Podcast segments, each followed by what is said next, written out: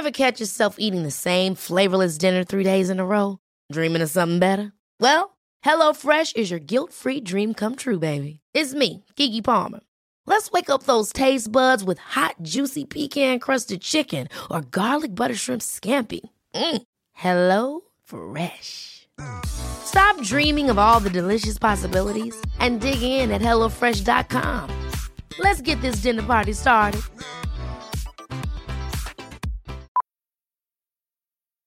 Millions of people have lost weight with personalized plans from Noom, like Evan, who can't stand salads and still lost 50 pounds.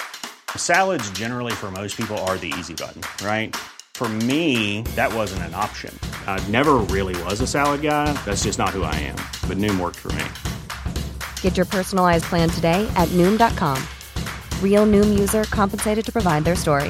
In four weeks, the typical Noom user can expect to lose one to two pounds per week. Individual results may vary.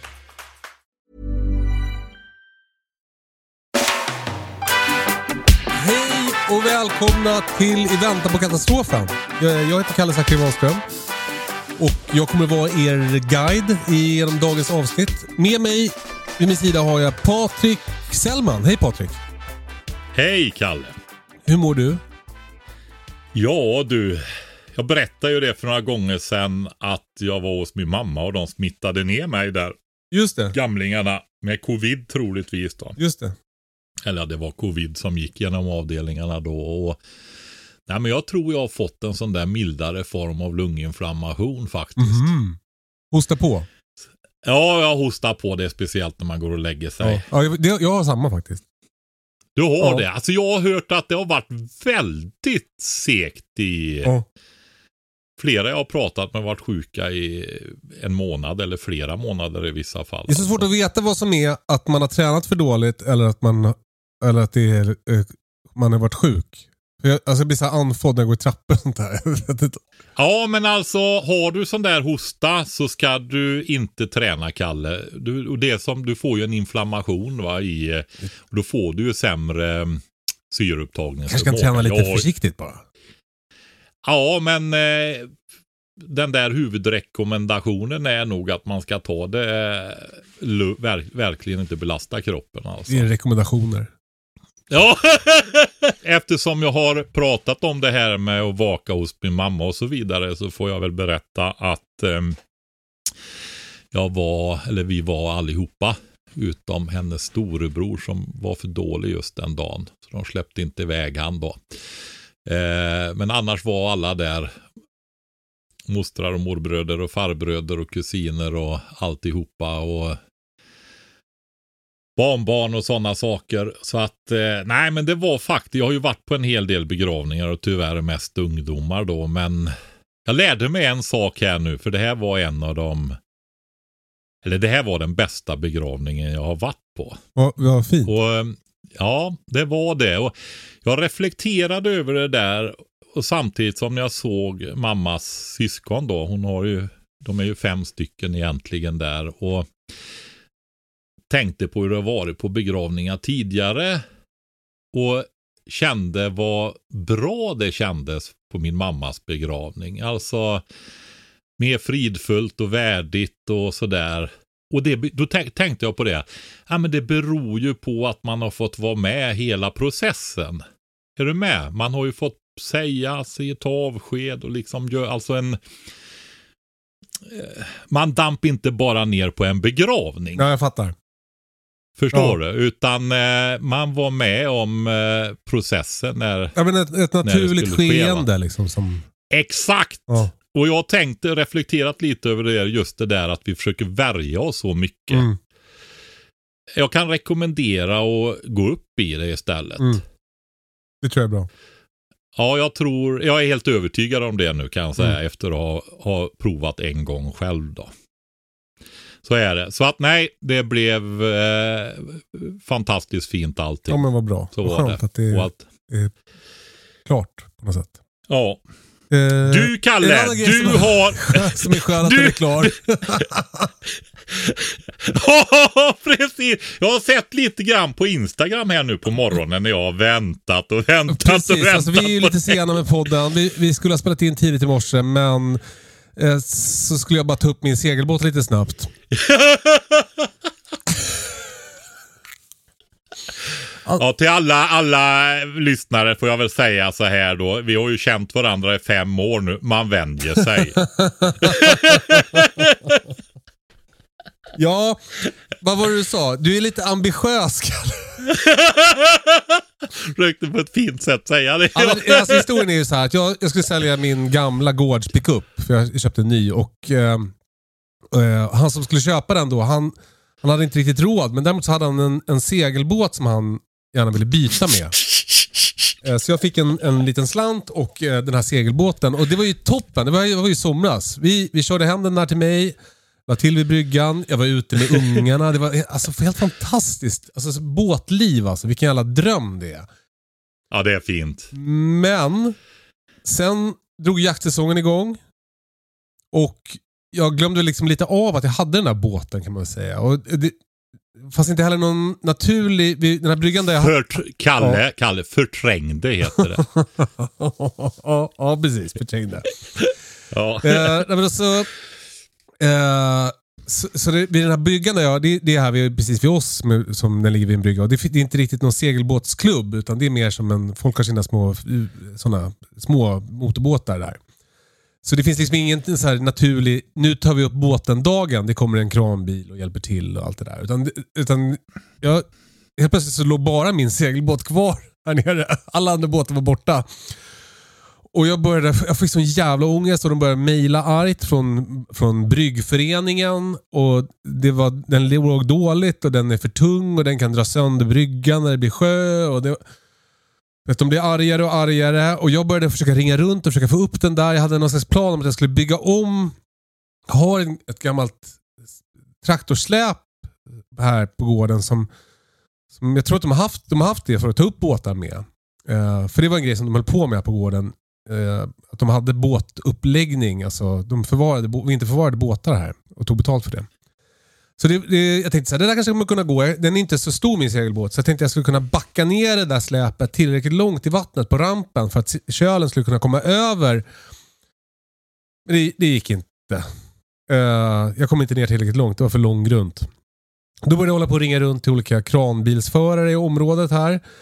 Och det var ju svårt får inte säga omöjligt att få någon att svara i telefon eller säga när de kunde. Eller, ja, så, och sen kom det väl någon ny jakt jag skulle iväg på och så hände det något annat och så, så kanske jag förträngde det lite igen. Och, så, och sen så, eh, så en kompis som har, han har seglat mycket, han har seglat över Atlanten och så här. Eh, han tog mig under sina vingar och han kunde då fixa så det kom hit en kranbil. Han hjälpte mig att fälla masten. Och idag kom kranbilen. Och vi lyfte upp båten. Det var lite krångligt då eftersom det är ju vinter nu. Så, alltså, och jag, du vet, jag, jag, man, jag, jag får sån ångest. Jag får, jag får sån ångest. Jag blir nästan lamslagen av det, hela det här projektet. Så att jag har ju ett tag inte vågat åka ner och kolla om den har frusit fast. Det var ju ändå så här, typ 20 minus här för ett tag sedan. Men så då pratade jag med reklambilschauffören så att eh, han skulle komma. Så då tänkte jag att jag måste åka ner och kolla om jag måste motorsåga bort isen och så här. Men då, då var det lugnt. Det var liksom inte is. Det var is längst inne vid land men inte ute där båten låg. Så jag kom liksom loss. Jag tänkte det här kommer kanske kunna gå. Eh, och så, så, men jag var ändå tvungen att liksom, ta mig närmre land för att hans kran skulle nå. Den nådde 17 meter eller vad han sa. Eh, och eh, så jag, i morse då så, så, eh, så träffades vi nere vid båten. Jag eh, eh, skulle gå ut och eh, knyta loss båten och då hade jag alla tampar frusit. Det gick inte att knyta upp. Eh, jag tänkte att jag ska skära av dem. Till slut lyckades jag få av så att jag liksom kunde fick loss båten i alla fall. Jag skulle dra igång motorn, det gick inte alls. Den hade ju också frusit ihop. Så då fick jag paddla med en paddel, den här en och en halv tons båten. Eh, Till slut kom jag liksom in till iskanten, men där tog det stopp. För Det som jag trodde var bara var slush, det var i själva verket liksom en decimeter is. Eh, Men då kom en, eh, en, annan, en kompis till mig som bor här ute som jobbar med trädfällning. Han, han kom förbi och bara, behöver ni hjälp? Så då hade han, han hade rep och så hade han en jävla slangbälla så man kunde skjuta en, liksom en liten en vajer som man sen kunde dra ett rep liksom, från båten upp på land. Så vi kunde med hjälp av kranbilen då dra båten upp över isen och krossa den och få in den tillräckligt långt för att vi ska kunna på, sätta på ett par stroppar och lyfta upp den. Eh, och nu är båten hemma. Nu ligger den hemma på gårdsplan. Eh, lastbilen är tyvärr kvar för att den körde fast. Så han står här ute nu och jag väntar på bärgningsbil. Jag försökte dra med traktorn men det, det funkar inte överhuvudtaget. Jag bara slira. Så man kan väl säga att eh, båtprojektet är eh, 70% eh, över för den här säsongen. Jag ska, måste fixa en pressändning och lägga över och så måste jag skrapa bort alla havstulpaner. Och, och snart är det dags att lägga i båten igen antar jag. jag tänker bara säga Kalle. Sätt på en GoPro-kamera och leverera direkt till TV. Det räcker ju att filma ditt liv. Uh, ja, men eh, det var härligt det- de där två gångerna vi... vi- var ute med båten i somras i alla fall. ja. Då blir det liksom, vi hade i alla fall tur med vädret dygnet Åh, runt fy på fan. SVT. Men så det eh, om det. Båten är uppe Ja. och eh, alla som inte trodde på mig, ni kan dra åt helvete.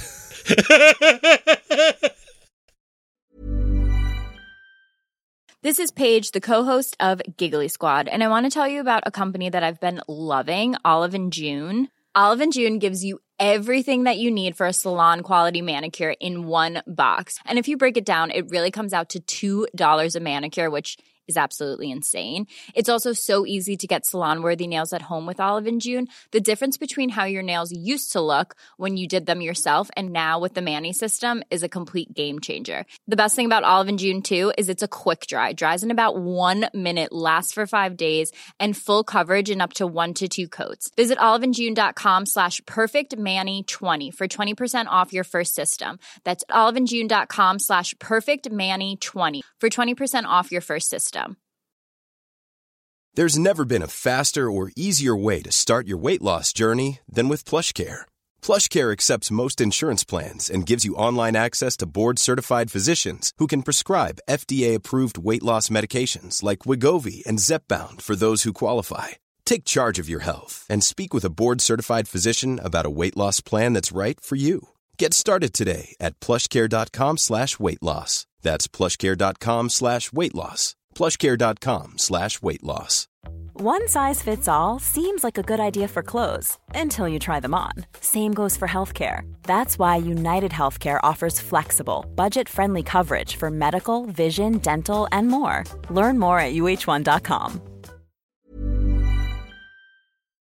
Eh, du, Patrik. Eh, Ja. jag la ut på Instagram någonting om mina eh, kossor, att de är slaktade.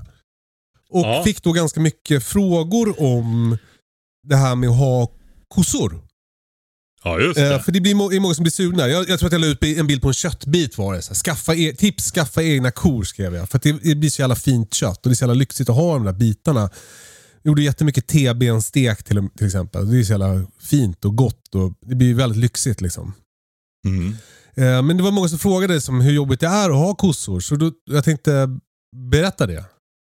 Ja, Eh, absolut. ja, för du har ju inte kossor. Nej, jag, eh, det, jag har, ju, har ju gått den här eh, 40 veckors jordbruksutbildningen för de som hade praktik och erfarenhet. Så jag har ju jobbat med kossor och utbildat på kossor, men jag har aldrig haft kossor. Nej, jag är tvärtom. Jag är inte utbildad Ja. på kossor, men jag har haft kossor. Ja, det brukar vara en fördel. Ja, ja. Eh, ja men, alltså, kossor är ju, är ju det, det har varit ganska alltså, smidigare än man kan tro att ha två kossor. Som har växt från liksom 50 kilo till 500 kilo på två och ett halvt år. Eh, de äter sjukt mycket. Det ska man veta när man skaffar kossor.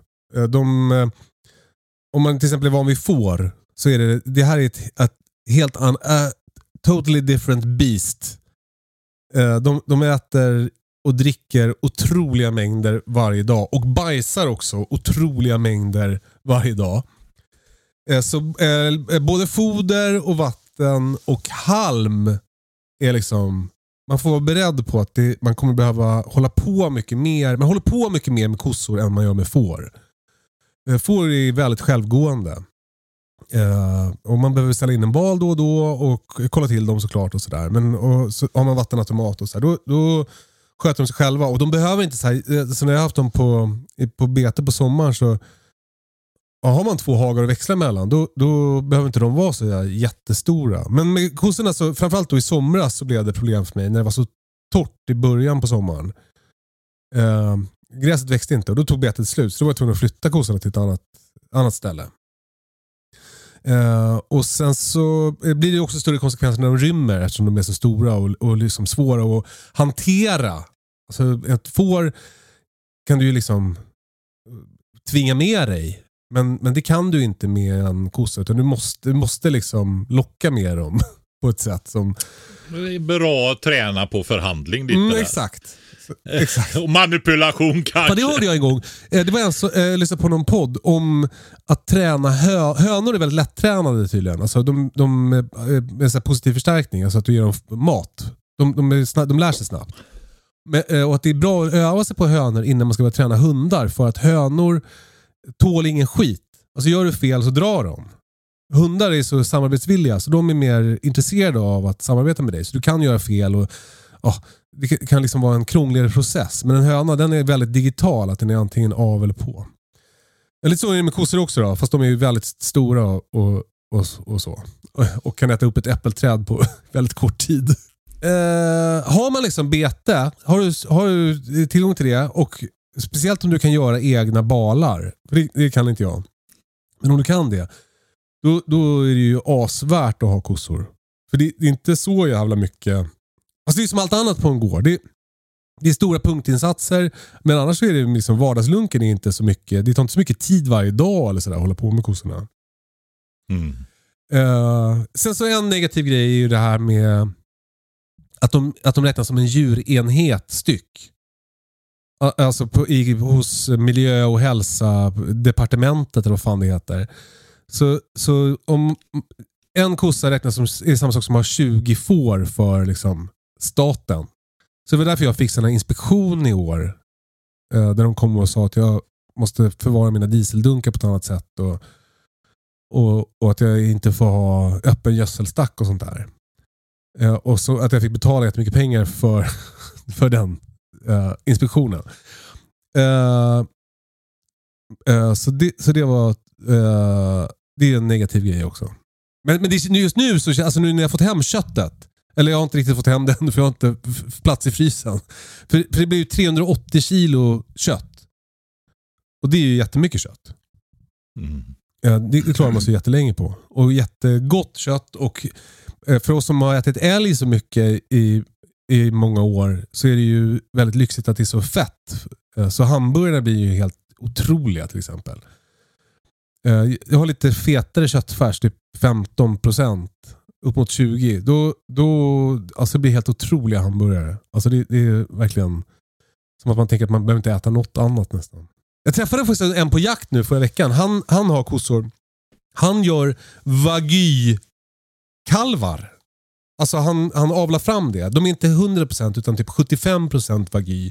De, blir väl, de, får, de får väldigt mycket insprängt fett och sånt där för att det är en sån ras. Så jag blev liksom lite, lite sug. Nu är Britta hemma så jag får prata lite tystare om det här. Men jag blir lite sugen på att skaffa fler kossor igen. Mm. Men Kalle, ja? jag måste kliva in lite där. Eh, du kan ju också skaffa våra lantraskor.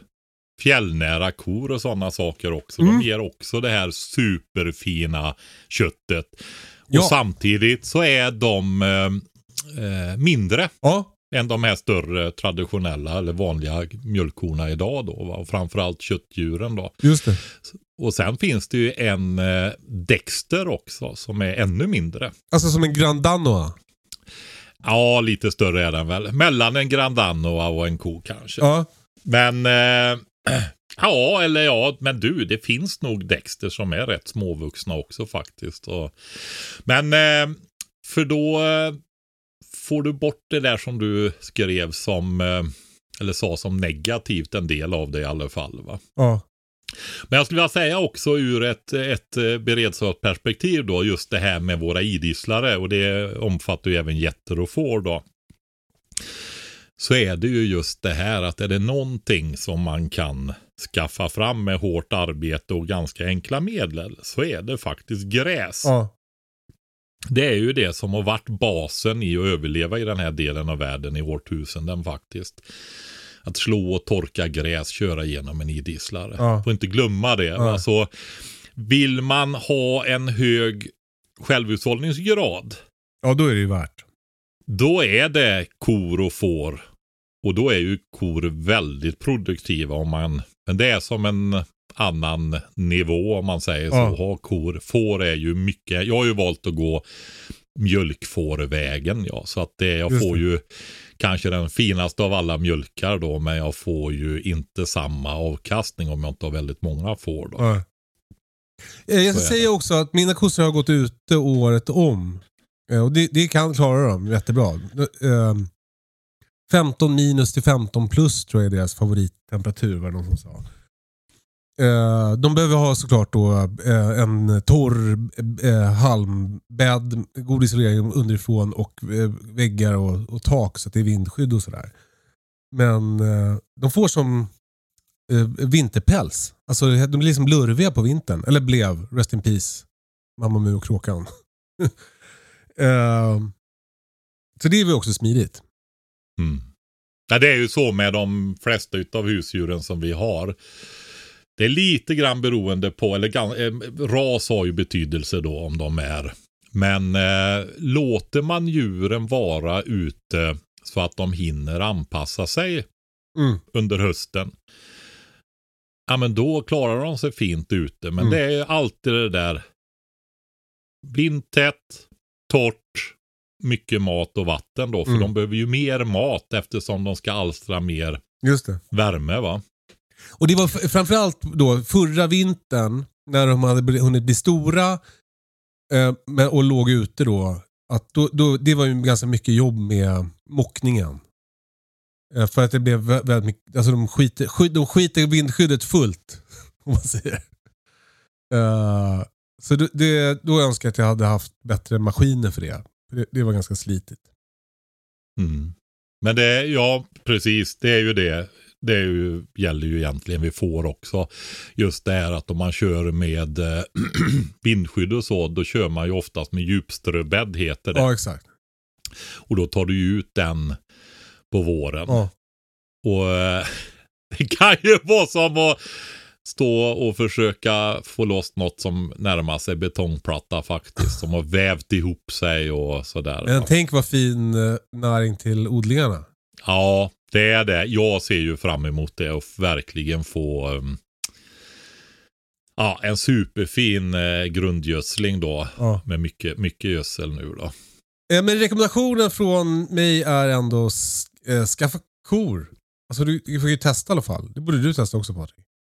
Nej, jag eh, har ju valt eh, mjölkfår nu. För det vad jag måste kan man säga. välja? Ja, men alltså, ja, men alltså du. Nej, ja, på något sätt så är det ju så här att man måste ju prioritera. Alltså. ehm, Segelbåt då? ja, jag skulle väl säga att jag ju har, har hunnit med att segla i mitt liv. Ja, bra, då har du Allt testa det också. ifrån eh, segelfartyg till segelbåtar och stått i orkanbyar och stångats med båten mot bergväggar. Och Var, var då någonstans? När då? i, det är faktiskt på västkusten. Mhm. Har jag inte berättat? Nej. Nej. Alltså vadå, har du liksom gått på sjön? Nej, med min pappa och mamma, de har seglat mycket. Okej. Så vi lånade deras båt, jag och min bror, och åkte ut och eh, seglade med den någon vecka. Ja. Och vi var på väg ut till Vannholmarna som är längst ut i på skärgården. Norr om eh, Mastrand, ungefär en halvtimmes gång då med segelbåten, 10 meter, 9,5 meters båt var det. Ja. Och eh, det var så fint väder och det skulle blåsa 4-5 sekundmeter nordostlig vind. Så att okej, vi kom inte in i de inre vikarna på insidan utan vi la oss på utsidan där många andra la sig också i vikar. Mm. För det var ju läsidan det. Just det. Alltså västsidan då. Alltså det skulle blåsa från andra sidan ön. Men eh, det är ju så även i Sverige på sommaren att det kommer ju de här ovädren från ingenstans. Det är inte sådana här väder liksom som bara kommer långt bort ifrån och drar in.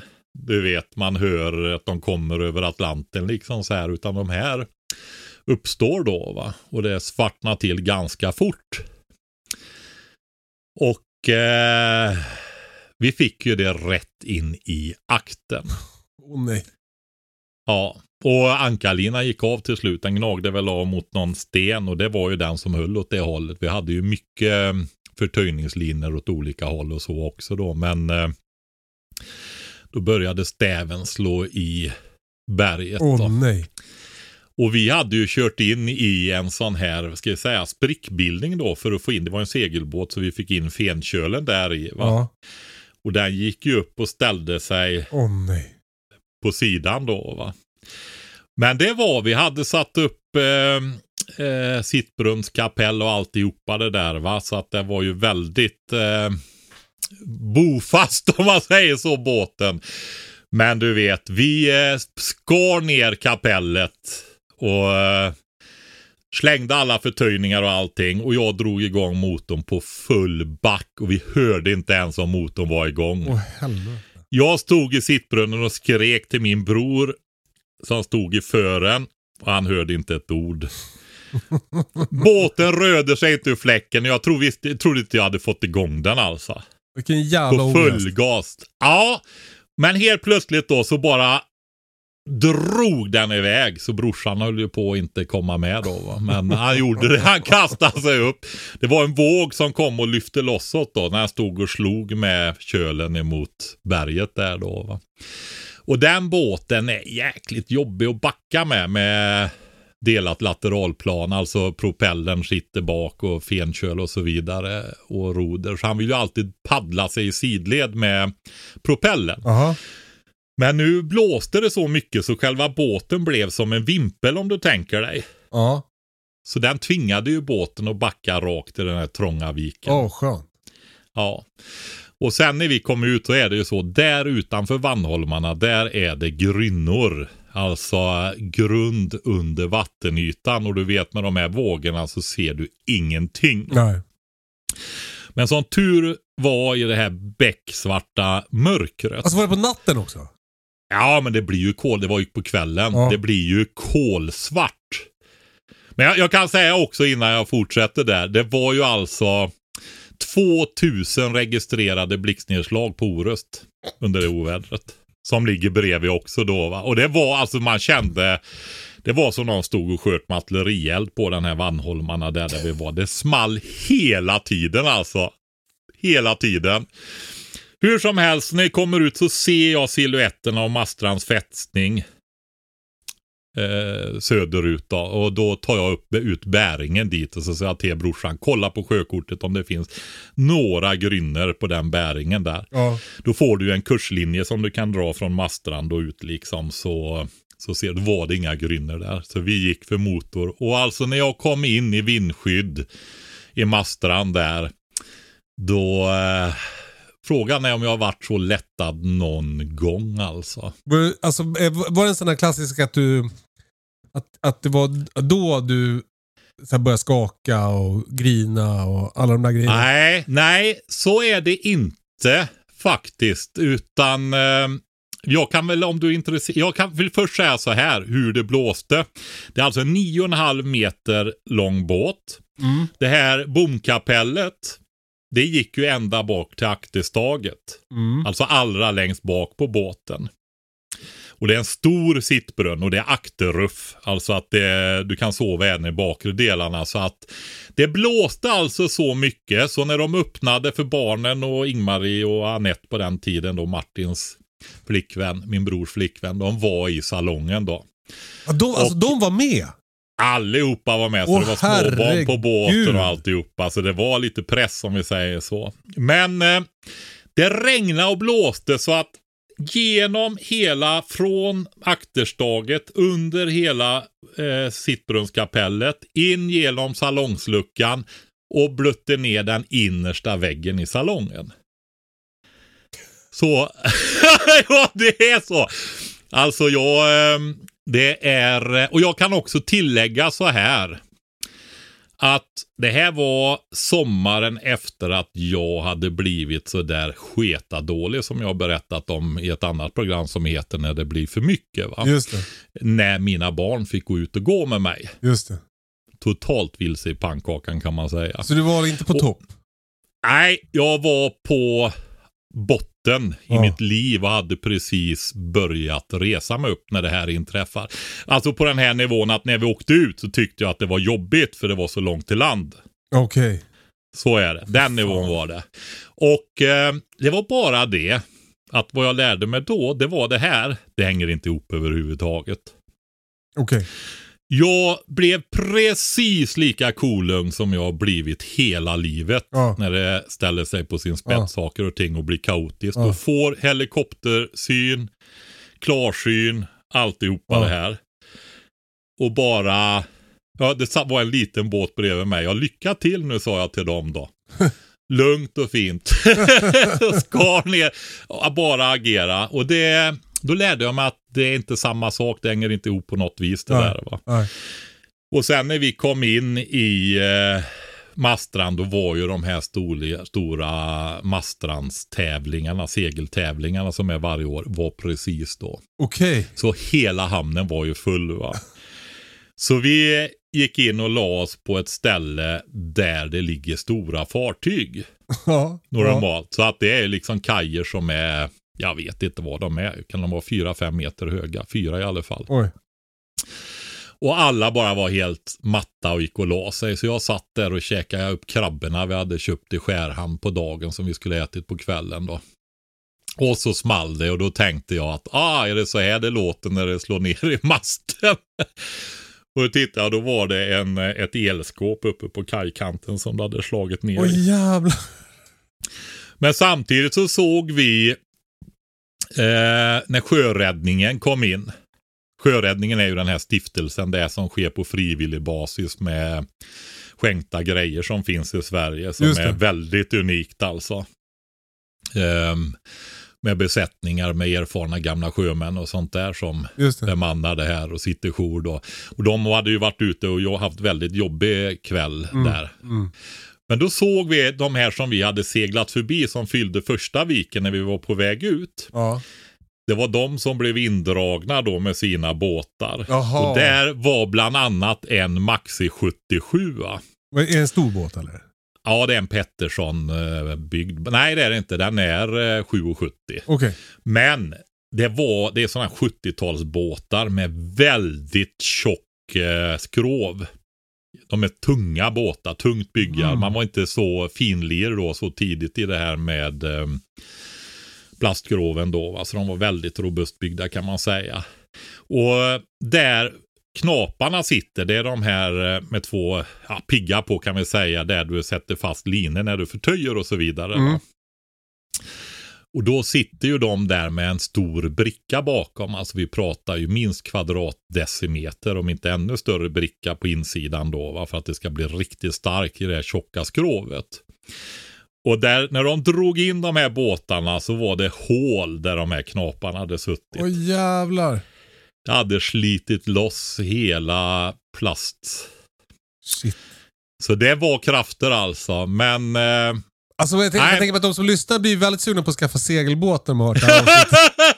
ja, men det är ju äventyr och du, med, med båt så händer det alltid saker. Och man, det här med sjömanskap och så vidare, det är faktiskt en rådighet och en driftighet som är, väldigt fostrande. Ja.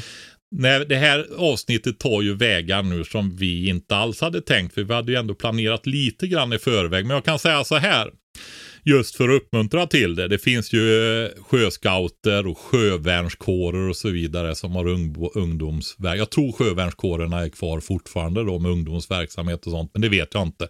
Sjöscouter vet jag finns i alla fall. Men när man utbildar eh, officerare i flottan och sånt där, då ingår det ju alltså att segla på segelfartyg. Mm. Just därför att det ger ett så grundläggande sjömanskap. Mm. Alltså allmän eh, kunskaper på sjön då, va, på Mm. havet. Så jag, jag har faktiskt seglat på flottans kornetter också i tre veckor en gång. Jaha.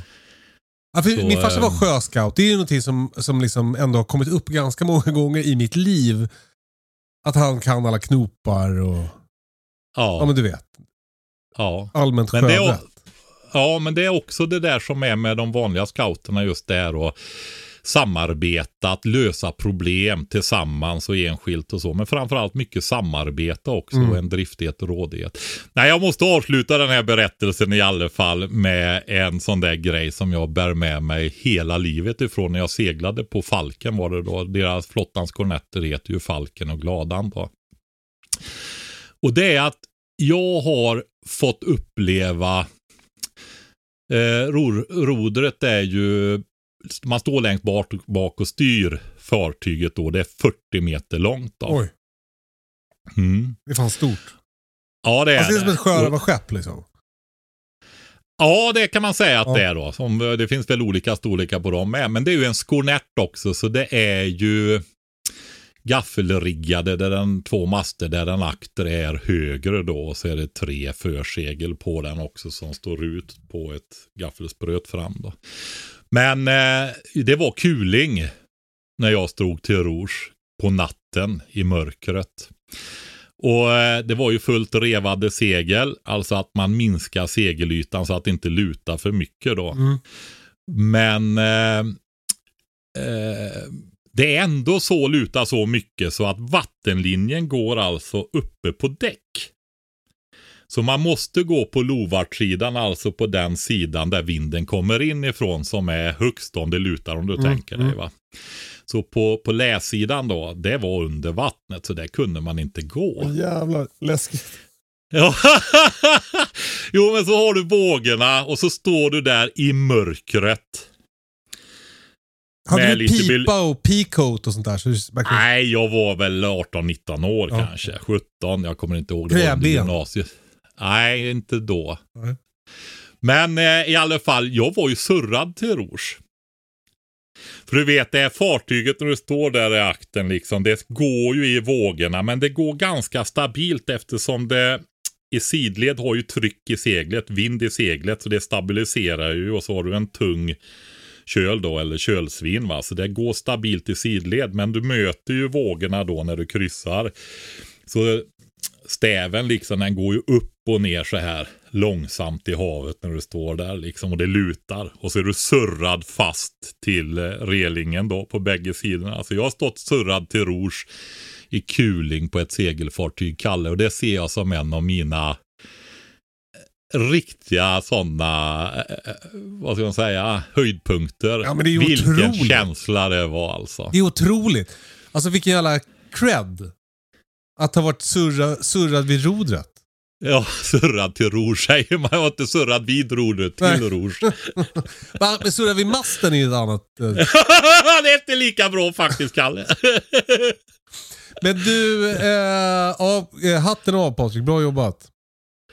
Ja, det var en fin erfarenhet faktiskt, ska jag säga. Den seglatsen överhuvudtaget då. Du, får jag fråga dig, eh, vad säger du om segelbåt som eh, eh, beredskapsverktyg? alltså som bug out location.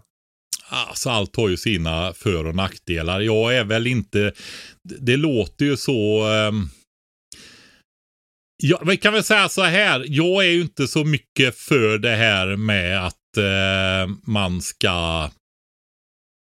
Jag hör ju ofta det där, ja men då flyr jag någonstans. Mm. Och det ser jag ju som ett, på ett sånt där symptom att ja, det kanske inte, vi har lite problem med sammanhållningen, sönderslagna familjer och släkter och, och känner inte varandra i trappuppgångar och så vidare. Och att eh, det första våra unga män kommer på liksom är att de ska lämna landet om det händer någonting. Va? Mm.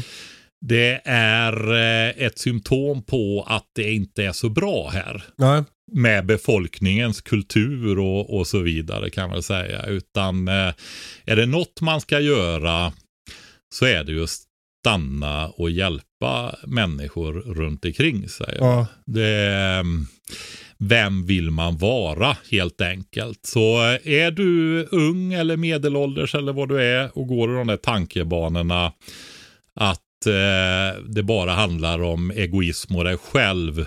Så livet är väldigt kort. Eh, dö ska vi alla göra. Men en stor fråga är, vem vill du vara? va? Mm. Vill man vara en lort och leva med det? Det är ingen annan som väljer utan det gör man själv. Helt enkelt. Mm. Va? Det är så. Och det är du som är ansvarig Mm. för vad du väljer också. Så att eh, nej. Men sen är det ju så här också att man kan hamna i situationer där man skall fly. Mm.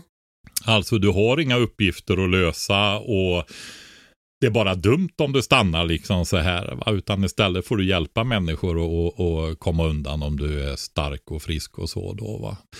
Och eh, ja, Ja, men för, Då, för eh, familjen kan det ju vara också.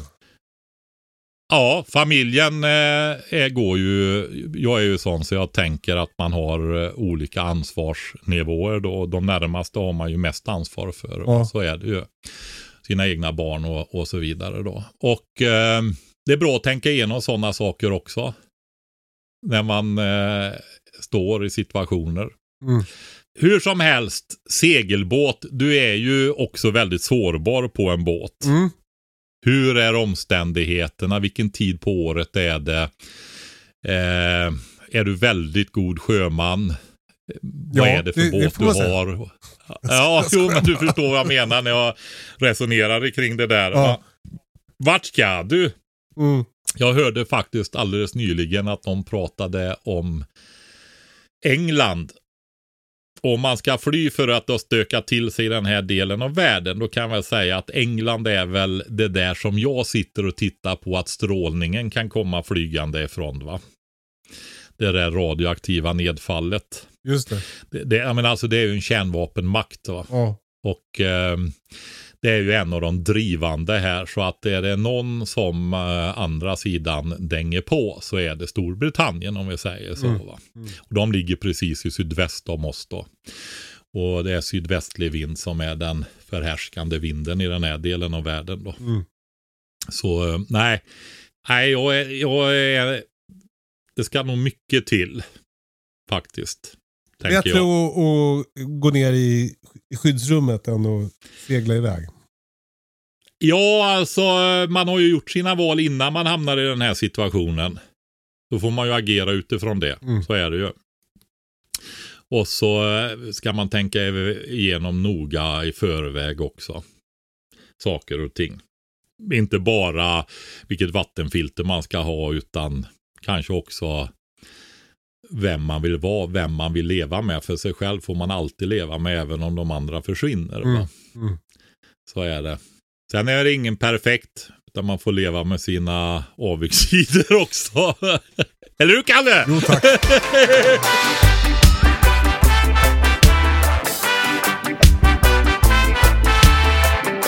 Du Patrik, apropå vattenfilter. Ja, eh, Så har vi ju just nu en eh, kampanj på prepbox.se att man får med ett extra filter om man köper eh, någon av våra Lifesaver-produkter. men du Kalle, nu, nu lät det ju som om jag inte tyckte att vattenfilter var viktiga där när jag sa sådär. Jo, det, vi vet att du tycker det Patrik. Ja, vad bra. Jag, jag, jag kom på en grej när jag var på med båten. Jag var liksom borta på ett ställe på gården där jag har lite prylar. Och då såg jag min den här eh, eh, Lifesaver Jeep-dunken. En, en blå har jag. Eh, och då, då insåg jag att den skulle ju inte stå kallt. För då fryser filtret sönder. Du insåg det då eller kom du ihåg att jag hade sagt det till dig? Alltså jag, du har sagt det till mig. Jag, har Ja, fortfarande inte, jag har fortfarande inte tagit in det, så det har ju frusit nu. Då är, är det Ja. förbrukat då? ja. Det, och, men det, det är ju en av de grejerna som är väldigt bra med det här filtret. Det här är ett lite eh, dyrare. Det är den övre prisklassen på den här typen av filter och det är ju Ja men alltså man får vad man betalar för. Ja. filtrerna är inte vanliga keramiska filter som är väldigt vanliga. Som också är känsliga för frysning. Får jag säga då. För det är ju vatten i. Och då när det fryser så expanderar ju det och då sprängs ju filtrerna sönder. Mm, mm. De filtrerna som är här det är fiberfilter och de är också känsliga för frysning. Men sen är det så här att alla filtrerna som vi har, det finns ju tre olika storlekar. De jobbar med trycksättning. Alltså att du fyller behållaren med smutsigt vatten. Mm. I, de två, I de två större i alla fall. Och så pumpar du i med en pump. En, eh, som en cykelpump kan man säga för enkelhetens skull. Eh, funktionellt i alla fall. Så får du ett tryck inne i behållaren. Och det gör att vätskan pressas in i filtret och ut. Och på det största filtret kan du även ha en slang då i form av ett duschmunstycke och fylla på rena kokkärl och så vidare då med lite lätt trycksatt vatten. Mm. Det som är det fina här då för att knyta an till det du sa om förstört det, det är det att du märker om det är förstört. Du har liksom en indikering på om du kan lita på filtret eller inte och det här tycker är en av de grejerna som jag tycker är en av de flera grejer som är väldigt bra med de här filtren, men det här är en av dem. Och det är nämligen så här att du får luft och bubblor i vattnet om filtret inte är helt. Va? Därför kommer det här trycksatta luften med ut. Okej. Så att om, när jag då använder det här filtret, och hur, vadå om det är luft? Hur, hur ser jag om det är luft i vattnet? Ja, men det bubblar i alltså, grumligt. Okej, Anna, annars är det klart vatten. ja, jag fattar, jag fattar. Alltså eh, just det. Som det är i Mm. min kran. Jag, jag får så bubblor när jag, när jag fyller ett glas vatten. Så tar den lite Ja. innan det blir klart. Ja. Precis. Det andra är att de här fiberfiltrerna då är de som tar minst partiklar. De tar ju ner till virusnivå. Alltså mest alltså. partiklar, inte minst partiklar. Då, alltså minst storlek. Jag bara, förlåt. Minsta storleken. det är bra Kalle. Ja. Fick vi betonat det med. Ja, eller hur? Vilken säljare du Ja, är jag Kalle. vet. Ja. Alltså, okonventionell men framgångsrik. ja.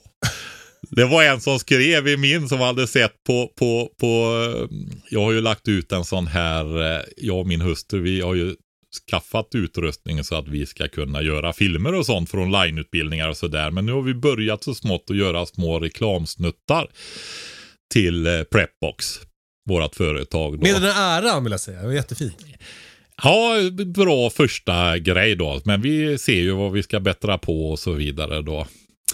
Men eh, då sa han så här, han skrev en kommentar till den där filmen när jag la ut den på vårat småbruk.se-konto på Instagram. Och så sa han så här. Alltså du borde börja konsulta i, i försäljningsbranschen. Det här blev dyrt sa han. ja, kul. Och då, då svarar jag han där liksom så här att ja, jag brukar faktiskt tänka på det där så här att jag har jobbat som säljare hela livet. Ja.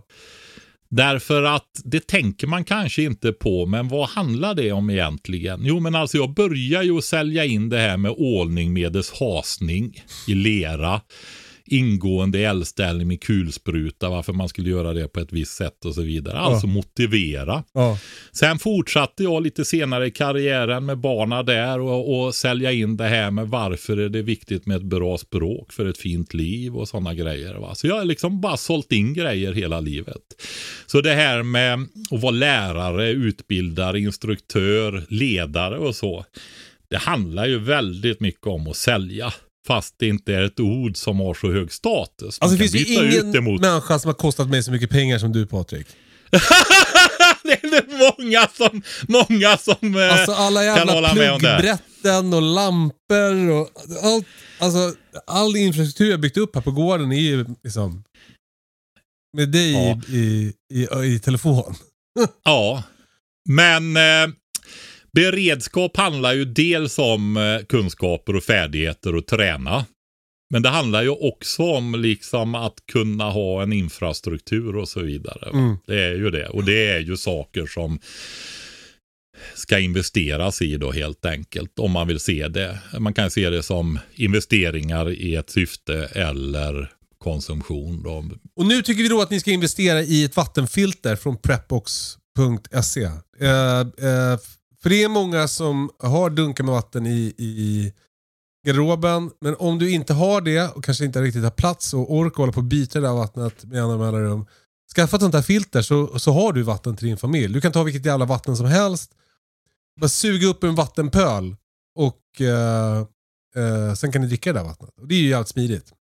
Och just nu får man alltså ett extra filter med när man beställer ett sånt här. Nej, nej, nej, Nej. Kalle. Nu håller du på det där du vet med rabatter och sånt där. På, det är så. Det, kolfilter är det man får. Och kolfilter är ett litet extra filter. Ah, förlåt. Fan. Ja, de borde ju är läsa, väldigt jag borde dyra, de läsa där filtren. lite noggrannare. Ja, det, du vet, du, du kunde ju åkt dit för avtalsbrott och grejer. De där filtrerna kostar en del. Det är fina filter. Ja, Eh, vad kostar de? För jag måste köpa ett nytt. Jag, Jag kommer inte hoppades att man skulle få ett gratis eftersom mitt har frusit sönder. ja, precis. Eh, nej, men kolfilter är eh, jättebra. Det, det här... Eh, ehm, det tar bort smak och lukt Ja, som kan komma med ändå. Det är det kolfiltret gör. Va? Ja. Så eh, har du konstig lukt på det renade vattnet eller att det är någon bismak eller någonting som kommer med. För det kan ju vara molekyler och det tas ju inte bort. Va? För då skulle inte vattnet heller gå igenom. Eh, utan eh, virus är större än, eller ja, små grundämnesmolekyler, atomer då. Virus är ju stora molekylkedjor då som tas bort. Men mindre gör ju inte det. Och de kan ha bismaker och så vidare då. Och då tar kolfiltrerna dem istället då. Så är det. Så det är, men de håller väl, alltså det är ju det här med tabellvärden. Nu har inte jag sidan framme. Men den håller ju för några hundra liter i alla fall ett sånt kolfilter då. Okej, så det måste man byta lite oftare? Ja, och du använder bara det vid speciella tillfällen när du behöver använda det. Alltså vid jul och midsommar? När man vill ha lite extra Nej. fint vatten? ja, eller när du har fått tag i sånt vatten som luktar och smakar illa, då använder du det. Hur många Annars- liter vatten kan man köra genom ett sånt här annat eh, fiberfilter? Oj, det är tusentals liter det. Nu ska vi... Det, du, ja, visst är det, nu jag du, tror att det är 10 000 på den blåa och 20 000 på den svarta. Ja, visst är det så. Jag tror det. Det är ganska många liter vatten som man, alltså det är svårt att ha det i dunkar i, i jordkällan i alla fall. Det är ju sånt här eh, som vi borde kunna, Kalle. Det är väl också charmen med att vi, oss, att vi inte riktigt kan det. I alla fall, gå in på preppers.se och köp ett sånt här eh, eh, vattenfilter. Så blir det toppen. Perfekt julklapp också ju. Ja, Där kommer musik. Ja, nej men Kalle, vänta Va? med musiken lite. Vänta lite där nu med avbrottet här. Ja, han får fram sidan. Jag är inte lika snabb som dig, men eh, det, det är precis som du sa. Det, jag tror inte vi har kvar 10 000 eh, dunkarna där. Det är ju som J- 20 liters jeepdunkar det va? Just det. Jerrycan. Eh, den svarta som vi har nu det är 20 000 liter, alltså 20 IBC-tankar, Kalle. Mycket vatten. Ja, Men- men eh, man måste nog tvätta filtret på utsidan. För jag tänker det beror ju på hur smutsigt vattnet är också. Ja. Men eh, å andra sidan så kan du nog backspola eller eh, skölja av filtret också då. Va? Alltså att du tar bort det här grövsta. Och sen ska jag nog säga också om man har, ja men du vet där det flyter mossa och, och alger och grums i vatten som du kanske blir tvungen att, använda någon gång. Då grovsilar man ju det genom något tyg eller någonting först. för Jaha, vad smart. Det var ett smart tips. Mm. Så att du får bara liksom lite grågrönt vatten och rena då. Men, och- Utan man då, massa ska, slam. man, ska man säga, eh, kan man säga så här att, att ett sånt, om ett sånt filter klarar 20 000 liter vatten, man behöver typ, för att göra det lätt att räkna, 5 liter per person och dygn. Och det betyder att det är 4 000 dagar. Och om man då är en familj på fyra så är det 1000 dagar, tre år har ni vatten om ni köper ett sånt här vattenfilter. Ja, är jobbigt med bara fem liter vatten om dagen i tre år, Kalle. Ja. Ja, ja. det känns som eh, kortvarig nödsituation. Men eh, det är 20, 20 IBC-tankar per filter. Man kan ju köpa extra filter också eh, utav de här eh, fiberfiltrarna då. Alltså ko- kolfilter går också att köpa extra om man vill. Eh, för det är ju många som har frågat och det har tagit tid för oss tyvärr att få in de här extra filtrerna och så tillbehören till det här. Men de ska ligga i butiken nu. Det är många som har frågat efter dem. Och, Bland annat jag. Ja, nej, men det är ju så. Tänker man i beredskapssyfte, det är ju faktiskt så här att köper du ett extra filter som ligger i förpackat i mylar. Då är du ju uppe på decennienivå om du förvarar den i rumstemperatur eh, på ett torrt ställe då va. Det ska jag göra. Ja, och eh, då har du ju två filter. Ja, jag, mitt har frusit sönder så jag har ju inget. Jag har ju bara ett. Nej, men, men om de som inte missköter sin anläggning då har två filter. Ja, men då har du ju helt plötsligt 40 000 liter vatten. Hur mycket vatten ska är de allt. ha Patrik? Ja, då kan de ju bada i rent vatten Någon måtta ibland. får det vara. nu kommer musik. Ja.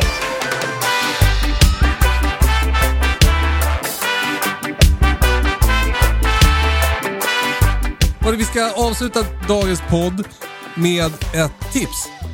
Eh, Vi har nämligen fått mail från eh, en kvinna som heter Susanne som måste vara världens... Du pratade tidigare om rediga fruntimmer. Alltså det här, Nej, rejäla jag vet fruntimmer inte om man får säger vi. säga rejäla fruntimmer. Nej, jag vet, därför sa jag det Kalle, så slapp Ja, du. vad skönt. Precis. Det är väldigt fint i alla fall Ja att vara precis, ett det är finaste vi har. fruntimmer. Men, men jag, precis, vi, jag vet inte om man får säga det. Men uh, Susanne är i alla fall hästtjej, eller hästtant kanske heter i hennes ålder säger hon. Hon är också veterinär. Hon har varit sjukvårdsbiträde i långvården i sin ungdom. Hon är också småbrukare sedan 30 år med bin, höns, får och odlingar. Mom? Hon verkar väldigt uh, rejäl. Ja. Eh, hon- ja, men det är ju det roliga. Vi har ju tagit det. Det var ju när jag var med mamma på korttidsboendet där med undersköterskorna och det och jag såg hur de eh, den omsorg och kärlek och det de hade och de sprang omkring där i de här vansinniga kommunala och regionala systemen och det där och bara sköter allt så fint. Så då räknar vi ju in dem i den där jättefina gruppen med, ja, vi har väl sagt giftasämnen också om de inte är upptagna. Så är det. Ja, det, framgår det inte ju- om Susanne är spoken for, men... eh, det måste vara en av världens mest rejäla fruntimmer Ja, faktiskt. förmodligen. Och hon vill i Ja. alla fall tipsa. Eh, eh, eh, vi har tydligen efterfrågat någon sjuk grönsaksjuice. Jag, jag minns inte att jag har gjort det, men det har vi tydligen gjort. Det har du gjort, Kalle. Ja, eh, eh, hon skriver att hon, för ett år sedan så misslyckades hon med knölfänkålen. Och ni hör ju själva på vilken nivå Susanne lirar. Eh, Nästan alla gick i blom istället för att bilda knölar. Det kändes trist att bara kasta allt på komposten så jag provade ju att köra de tjocka blom, blomstjälkarna genom juicepressen. Och ut kom den allra godaste juice som man kan tänka sig. Illgrön, söt, smakar lakrits. En riktig höjdare. Det gäller att inte låta den stå för länge i landet, då förlorar den sötman. Jag hällde upp den på små burkar och frös ner så vi kunde dricka lite i taget när vi ville unna oss något extra. Eh, Susanne skriver också att en annan höjdare är druvmust. Hon har så staketvindruvor. Eh, bland annat en sort som heter silga. Den har jag också. Eh, och, och, och, och som hon skriver här också, att de, druvorna blir väldigt små och tjockskaliga och med stora kärnor. Så de är inte så här jättegoda att äta bara som de är. Eller de är goda att äta som de är, men det är så mycket kärnor för per bett, Och sk- om man säger. Mycket kärnor och skal. Men hon, hon eh, har då gjort druvjuice. Eh, och det smakar tydligen lite åt blåbärshållet och de pasteuriserar juicen i halvlitersflaskor och den har hållit sig i två år utan att mögla. Bifoga recept. Det får vi lägga ut på Instagram då Patrik. Tack Susanne! Uh, du verkar bo ganska nära mig här också. Du kanske kan uh, uh, lära mig om hur man tar hand om en gård. ja, tack för det Susanne och tack Patrik för idag. Tack själv, Kalle. Har du något mer du vill säga? Nej, ja men ja, vi kan väl bara säga så rent allmänt nu. Det börjar lacka mot jul. Och eh, vi har ju prepbox.se. Vi har ju varit inne på vattenfilter. Det finns ju mat och det finns mindre förpackningar och sånt där. Eh, Fröboxar ju- finns det också. Ja, precis. Har vi lagt ut dem nu? Fråga inte mig. Nej. Jo, men fröbox finns. Ja. Fröbox Ja. finns såklart det gör. Bra. Självklart, det har vi ju redan berättat om. Vi har en andra fröbox som är lite sen här på grund av omständigheter. Det saknas eh, förklarande text till den. Det är jag som har fallerat där och haft annat att göra. Men eh, vi har prepbox.se med jättefina julklappar. Allting vi har i våran butik är superfina julklappar och så kan man välja. Det finns ju allt ifrån eh, 48 timmars lådan för några hundralappar. Va? Eh, just det här att om man ger en sån julklapp så eh, visar man ju väldigt mycket att man bryr sig om en person och man bidrar lite, lite, lite, lite grann till att höja beredskapen i landet också. Va? Så vi tycker själva att vi har väldigt fina julklappar där. Sen har ju jag en liten butik också. Ja. På småbruk.se. Och där finns det ju kurser och jag har faktiskt lagt in om någon vill ha personlig rådgivning. Oh! Så att man kan köpa konsulttimmar av mig nu om man vill det personliga och få om man tror, jag säljer det är minst en timme så man måste ju vara helt inställd på att man orkar lyssna i en hel timme. Då Men man alltså, lyssnar på... fattar vad ha det som godnattsaga, att du ringer och berättar om när du har seglat och sånt där. Man bara, alltså att man bara, man lägger sig ifrån sig telefonen, sätter på högtalartelefonen så bara ligger man och lyssnar på dig när du berättar olika historier. Det verkar skitmysigt. Ja. Nej men det är ju så här att det är ju folk som har frågat. Jag har gjort det en gång också och jag tyckte det det var väldigt bra faktiskt. Så att eh, jag har egentligen bestämt sedan tidigare men det var just i dagarna som jag la upp det som produkt. Då. Så att vill man göra det så bokar man ett antal timmar där och betalar och sen kommer vi överens om när vi ska prata då. På distans är detta. Vill man ha rådgivning på plats och så vidare då får vi komma överens om hur vi ska lösa det i så fall och vad som ska göras där. Va? Men man kan, om man lyssnar på den här podden så kan man, eller om man vet någon som är väldigt intresserad av att lyssna på den här podden, då kan man liksom köpa en timme med dig i julklapp till någon. Ja, det går också. Jag har inte riktigt tänkt på det som julklapp, men det kanske är... Det låter ju helt otroligt. Alltså, Ja, det kan man ju inför att komma faktiskt. igång med, med plantuppdragningen eller... Alltså, årets julklapp. Patrik Sellman i en timme. Mm. Det finns andra kurser och sånt också där och endagarskurser och sånt med. Så vi har mycket julklappar att erbjuda. Det var det jag egentligen jag ville Va, alltså, säga. vad, då, vad, liksom, vad, gör, vad kan man göra under den här timmen? Det får man göra vad man vill med dig? Eller är det, Ja, nej, det får man inte. Det är rådgivning det handlar om, Kalle. alltså rådgivning om vad, vad, om vad som helst? Eller? Ja, det tror jag jag kan säga. Och sen är det ju så här att man kan ju få svaret att jag kan inte så mycket om det där, men vi kan resonera om det. För jag brukar kunna resonera om och se om det kan bli någonting då. Då får man väl fundera på det eller om man vill ta något annat då. Jag blir sugen på att köpa, bara för, alltså, du vägrar ju snacka om vapen och sånt i podden. Ja, Om man ska köpa en timme och bara få att du ska berätta lite om så att, tio sätt att döda en fiende. Nej förlåt, jag vet inte vad jag håller på med. Nu säger vi så. ja. Du, eh, tack för idag Patrik. Vi hörs eh, sen. Tack för att ni lyssnar. Eh, fortsätt mejla frågor till hej katastrofen.se. Puss och kram. Hej då! hej då.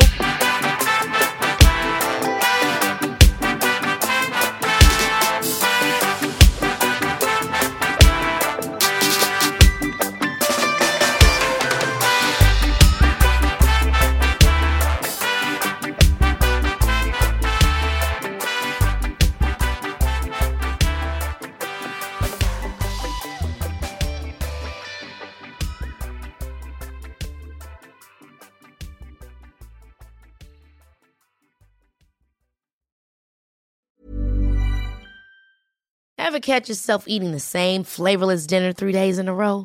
Dreaming of something better? Well, HelloFresh is your guilt free dream come true, baby. It's me, Gigi Palmer. Let's wake up those taste buds with hot, juicy pecan crusted chicken or garlic butter shrimp scampi. Mm. Hello Fresh. Stop dreaming of all the delicious possibilities and dig in at HelloFresh.com. Let's get this dinner party started. When you make decisions for your company, you look for the no brainers. If you have a lot of mailing to do, stamps.com is the ultimate no brainer. Use the stamps.com mobile app to mail everything you need to keep your business running with up to 89% off USPS and UPS. Make the same no brainer decision as over 1 million other businesses with stamps.com. Use code PROGRAM for a special offer. That's stamps.com code PROGRAM.